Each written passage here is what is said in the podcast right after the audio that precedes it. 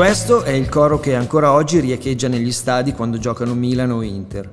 Ma è anche possibile che nella bergamasca abbiate sentito l'espressione ciccia nebbia, rivolta sempre ai poveri milanesi. Acqua, vento e nebbia. Eh, nebbia, Oh, nebbia. queste mi impressioni. Tutta ma nebbia. E a Milano quando c'è la nebbia non si vede. Perbacco. E chi la vede? Cosa? Questa nebbia, dico. Nessuno. Ma dico, se i milanesi a Milano quando c'è la nebbia non, non vedono, Sì. come si fa a vedere che c'è la nebbia a Milano? No, ma per carità, ma quella non è una cosa che, che- che si può toccare. diciamo eh, non No, si tocca. quella È una cosa che Non si tocca. Ecco, no, io adesso a parte questa nebbia, io, io Sì. non la tocco per carità, No. ma adesso se noi dobbiamo incontrare a nostro nipote, eh, questa cantante, come li vediamo? Dove li troviamo? Eh già, non ci avevo pensato. E quella è facile, la cantante, quella c'ha il nome sul manifesto. Hai capito? A Milano, quando c'è la nebbia, mettono i nomi sui manifesti. Eh. Dice, chi mi vuol trovare, io sto qua. Così Mezza Capa mette in guardia Totò e Peppino sul clima che li attende a Milano nel loro viaggio alla ricerca della malafemmina. Vento, neve, bufere, o bufere, come dice Totò, e soprattutto la nebbia. Già, perché la nebbia è nel DNA di Milano e di milanesi, tanto da definirli, al pari del risotto giallo con l'osso buco o della Madonnina. O meglio, era un tratto distintivo, perché da anni ormai in città è un fenomeno molto raro. Sono Luca Tavecchio e questa è una nuova puntata a bassa visibilità del nostro podcast Un giorno a Milano. Un giorno a Milano. Sguardi sulla città che si trasforma. Quindi la nebbia, o per dirla in milanese la nebbia, o la scighera, a seconda delle evenienze. Una delle compagne più invadenti e temibili sulle strade, ma anche fonte di ispirazione per tanti artisti, poeti e musicisti. Andiamo con ordine però, partiamo dalle basi. Che cos'è la nebbia? Lo chiediamo a Paolo Valisa, meteorologo del Centro Geofisico Prealpino. Possiamo definire la nebbia come una nuvola che tocca il suolo e che quindi possiamo sperimentare direttamente all'altezza delle persone. Affinché si formi una nuvola è necessario che l'aria che la compone si raffreddi sufficientemente in maniera tale che il vapor d'acqua arriva alla condensazione, alla formazione di minuscole goccioline, parliamo di eh, centesimi di millimetro. Queste fini goccioline ci danno proprio l'impressione di trovarci appunto in una zona, in una regione evanescente come quella della nebbia. Normalmente la nebbia nella nostra regione si forma per il raffreddamento notturno dovuto all'irraggiamento del suolo che soprattutto durante le notti serene eh, invia nello spazio radiazione infrarossa e perdendo così energia la temperatura cala e si arriva alla temperatura di condensazione, alla formazione delle goccioline e quindi della nebbia. Quindi goccioline microscopiche, umidità, temperatura di condensazione, per un fenomeno meteorologico che confonde strade e palazzi, che nasconde e trasforma la realtà dietro un velo. Ora, quando in città arrivano la nebbia, ci si scrivono articoli di giornale, anche noi lo facciamo per inciso, e Instagram si affolla di foto dei navigli che galleggiano in nuvole di latte. È successo anche il 9 dicembre scorso, quando appunto la nebbia ha, come si dice, fatto notizia. Ma fino a qualche tempo fa non era affatto così. Fino a circa vent'anni fa la nebbia, quella densa e impenetrabile, era una compagna abituale degli inverni milanesi. C'è una famosa foto scattata nel 1950 in Piazza Duomo che ritrae un Ghisa ripreso da Piazza dei Mercanti mentre regola il poco, pochissimo traffico, immerso nella scighera di dicembre. Dietro di lui la sagoma sfuocata delle guglie della cattedrale. Per il 1950 un'immagine molto familiare.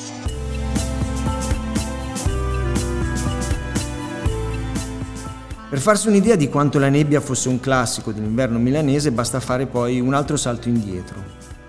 Nel marzo del 1895 l'Osservatorio Astronomico di Brera pubblicò il riassunto delle osservazioni meteorologiche eseguite durante l'anno 1894. Lì si legge che a Milano, in quell'anno, si registrarono 57 fenomeni di nebbia intensa e persistente. Nello stesso rapporto si fa poi notare che il numero è particolarmente basso, visto che la media annuale tra il 1881 e il 1894 era di 69. 69 giorni in cui per ore la città era come avvolta da un incantesimo.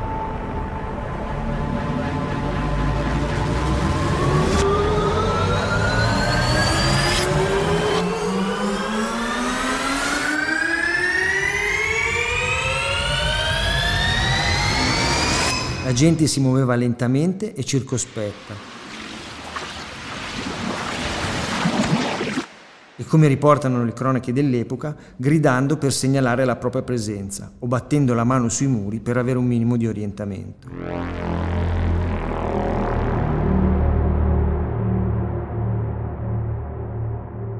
Macchine per le strade non ce n'erano, ma gli incidenti erano tanti e spesso fatali.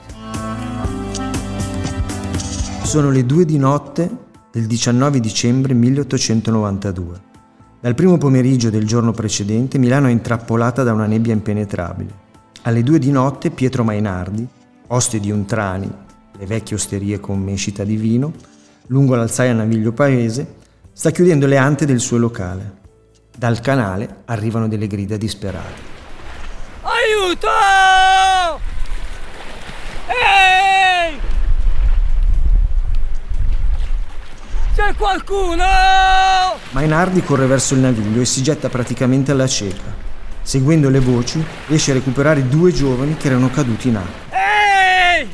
Siamo scivolati dentro, non ce ne eravamo neanche accorti di essere così vicini al naviglio. Non si vede un passo. I due vengono portati alla Cagranda, spaventati e infreddoliti, ma salvi. Non altrettanto fortunati furono altri milanesi durante quelle maledette 24 ore, che passarono alla storia come il Nebiun di Mort, il nebbione dei morti. Il conto finale fu di sette morti, tutti precipitati senza accorgersene nelle acque gelide dei canali e dei navigli. Milano allora era attraversata da decine di corsi d'acqua, la cui copertura arrivò soltanto nel 1929. Ai morti si aggiunsero poi decine di feriti e persone salve per miracolo. Tra di loro anche due brumisti, ossia i cocchieri dei Brouman, le carrozze a cavalli utilizzate per il trasporto pubblico, precipitati con le loro vetture uno nel Seveso in zona Melchiorre Gioia e l'altro nelle acque del Re dei Fossi.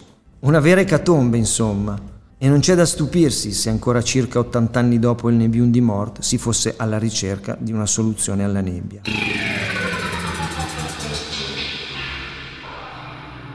Il principio è semplice, è lo stesso che cambiare l'aria in una stanza. Che cosa facciamo noi? Apriamo o due finestre o una porta e una finestra. E allora si crea una... In questo caso si crea un movimento circolatorio di aria e si cambia l'aria in una stanza. Io propongo di aprire una finestra in Valpadana, in quanto la porta ce l'abbiamo già, da Trieste, nelle Venezie via. C'è un solo punto dove aprire la finestra, qui, sul passo del Turchino, Che cosa intende per spianare il passo del Turchino? abbassarlo sino al livello del mare, senza tutte quelle curve. Abita della gente, credo. Sì? Abita circa 4.000 persone che, che potrebbero eh, benissimo farle spostare. Ho capito, Ma così. lei si rende conto quante migliaia di persone muoiono per via della nebbia? E quanti migliaia di miliardi di danni fa- provoca la nebbia? Quello che avete appena sentito è un famoso e meraviglioso estratto della puntata di Portobello del 20 gennaio 1978. Nello studio 1 della RAI in fiera, Enzo Tortora ospitava Piero Iacono, conducente dell'ATM di professione e, come dire, genio per diletto. L'idea di Iacono, spianare il passo appenninico del Turchino tra le province di Asti e Genova, faceva sorridere allora e ancora più adesso che, insomma, la nebbia sembra ormai evitare Milano e fermarsi nelle superstiti campagne circostanti. Fino agli anni Ottanta la nebbia era una presenza fissa e ingombrante, oggi invece è molto rara. Come mai?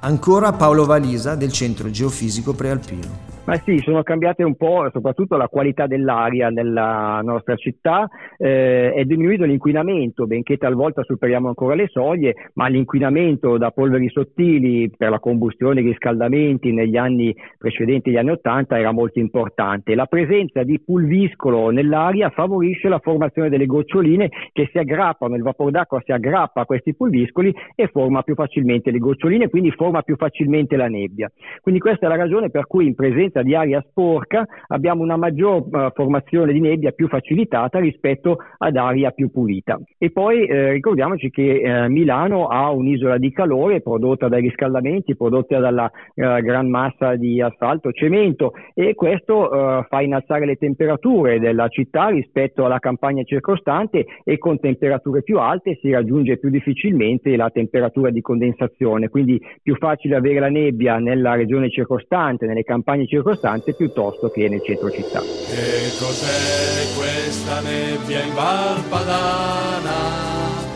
È un fenomeno dell'umidità. Se rimani intrappolato dentro, si incasina